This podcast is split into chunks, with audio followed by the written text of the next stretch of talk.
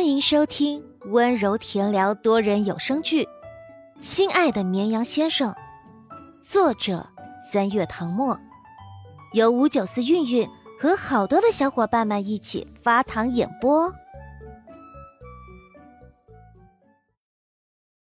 第38章，我怎么可能喜欢他？陆明离开后，江时宴还站在公告栏前，直视着面前的年级大榜，目光反复在第一名上流转。陆明，道路的路，棉花糖的棉，他考了723分。脑海中浮现那个女孩冷静从容的样子，穿着蓝白相接的校服，拉链规规矩矩地拉到领口下，扎着高马尾，露出白皙的额头，嘴唇红润润的，像沾了露珠玫瑰花瓣，浑身都好像散发着光彩。江时宴忽然想到腹有诗书气自华这句话，觉得用在他身上再合适不过。念头一转，既然他不是为了学习成绩烦恼，那是为了什么？他绝对不会看错。刚才陆明站在这里蹙着眉头，嘴唇紧抿，像是遇到了令人苦恼的事儿。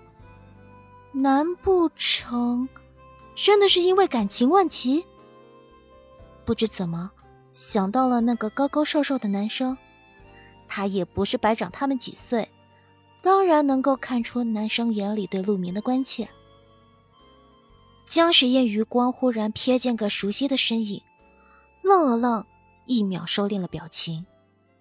郑明君不知躲在暗处看了多久，见自己暴露了，一脸戏谑地走过来。导演让我过来叫你，下一场戏要在食堂里拍，趁着学生没放学赶紧拍完。江时宴淡淡道。燕哥，你和那个女孩说话我都看到了。赵明君说。你加她微信了？不是我说啊，你的私人号最好不要加素人，免得产生不必要的麻烦。大明星的微信好友，除了熟悉的亲戚朋友，剩下的都是娱乐圈的合作伙伴，没有一个陌生人。江时宴置若罔闻，大步流星朝食堂走去。赵明俊快走两步跟上他，老妈子附体似的唠叨：哎呀，你别拿我的话不当回事儿，现在的私生粉太猖狂了，你忘了上次出席活动被堵酒店的事了？万一他把你的微信号泄露出去怎么办？换号很麻烦的。这话仿佛戳到了江时宴的痛处，他脸色忽然变了。别说私生粉了，人家根本就不是他的粉，搞不好回去就把他的微信删了。那会儿他也不知道在想什么，明明可以直接还他钱，怎么脑子一抽就加上好友了？他摸了摸口袋里的手机，思绪渐渐飘远。赵明俊想到从林汉那里听来的八卦，打量了一眼江时宴，越想越觉得有可能。该不会林汉口中的女孩就是她吧？你上周六亲自送她回学校？江时宴皱了皱眉头，两手插进校服口袋里，只觉得这助理太聒噪了。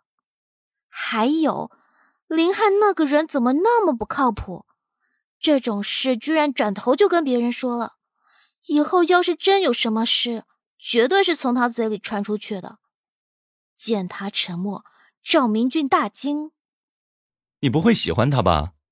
阿燕，我告诉你啊，晴姐说了，上升期艺人不能谈恋爱。江时宴处在爆红阶段，如果这个时候爆出恋情，后果不堪设想，说是万劫不复都不为过。他的粉丝群体还未稳固，大部分都是颜粉，把他当作男友甚至老公，要是知道他有女朋友了，肯定会大面积脱粉，搞不好还会回踩。不同于在演艺圈待了数年，作品无数的前辈，死忠粉偏多。哎，你想多了，他只是个小孩子，我怎么可能会喜欢他？江时宴觉得自己要是再不表明态度，他会越说越离谱。真的？赵明俊半信半疑。姜时言不耐烦道：切，不信就算了。赵明俊心中的大石头终于落地，长舒口气。他了解姜时宴，他不至于在这种事上说谎，大概是他多虑了。虽然那个女孩长得很漂亮，但娱乐圈最不缺的就是长相漂亮的女人，比她成熟有魅力的比比皆是。像姜时宴这样的明星，未来的伴侣 90% 是圈里人，比较有共同话题。警报解除，赵明俊顿觉轻松，笑眯眯地开起了玩笑。你知道我刚才为什么躲在暗处不出来打扰你们吗？姜时宴不语。赵明俊调侃道：因为我看到你们穿着一样的校服站在一起说话，就像两个高中生，我要是突然冲过去，那就跟抓早恋的教导主任差不多了。姜时宴这才注意到，他身上穿的是剧里的衣服，同时也是附中的校服，跟陆眠穿的一模一样。对上赵明俊眼里的笑意，他吃了声哼，无聊。上午最后一节课上完就是午饭时间，大家吃完饭回到教室，不像往常那样趴在课桌上做题或者是休息，而是围在陆眠的座位上。上午刚得知这个消息，上课铃就响了，他们都没来得及采访当事人，现在终于逮到机会了。宋宋说的是真的吗？陆永丈是你爸爸？说实话，我到现在还没消化这个新闻，以为上午的事儿是个幻觉。我靠，我居然跟荣禄集团的唯一继承人做了3年同学，以后再跟人吹牛逼，我就有的说了。陆眠面对大家的围攻，苦恼不已，只得把头埋得低低的，强迫自己专心做题。江夜行看着前面的女孩，恨不得抱头躲进桌子底下，又是同情又觉得有点好笑。半晌，他端出班长的威严：快打铃了，大家快回座位吧，一会儿班主任就要过来巡视了。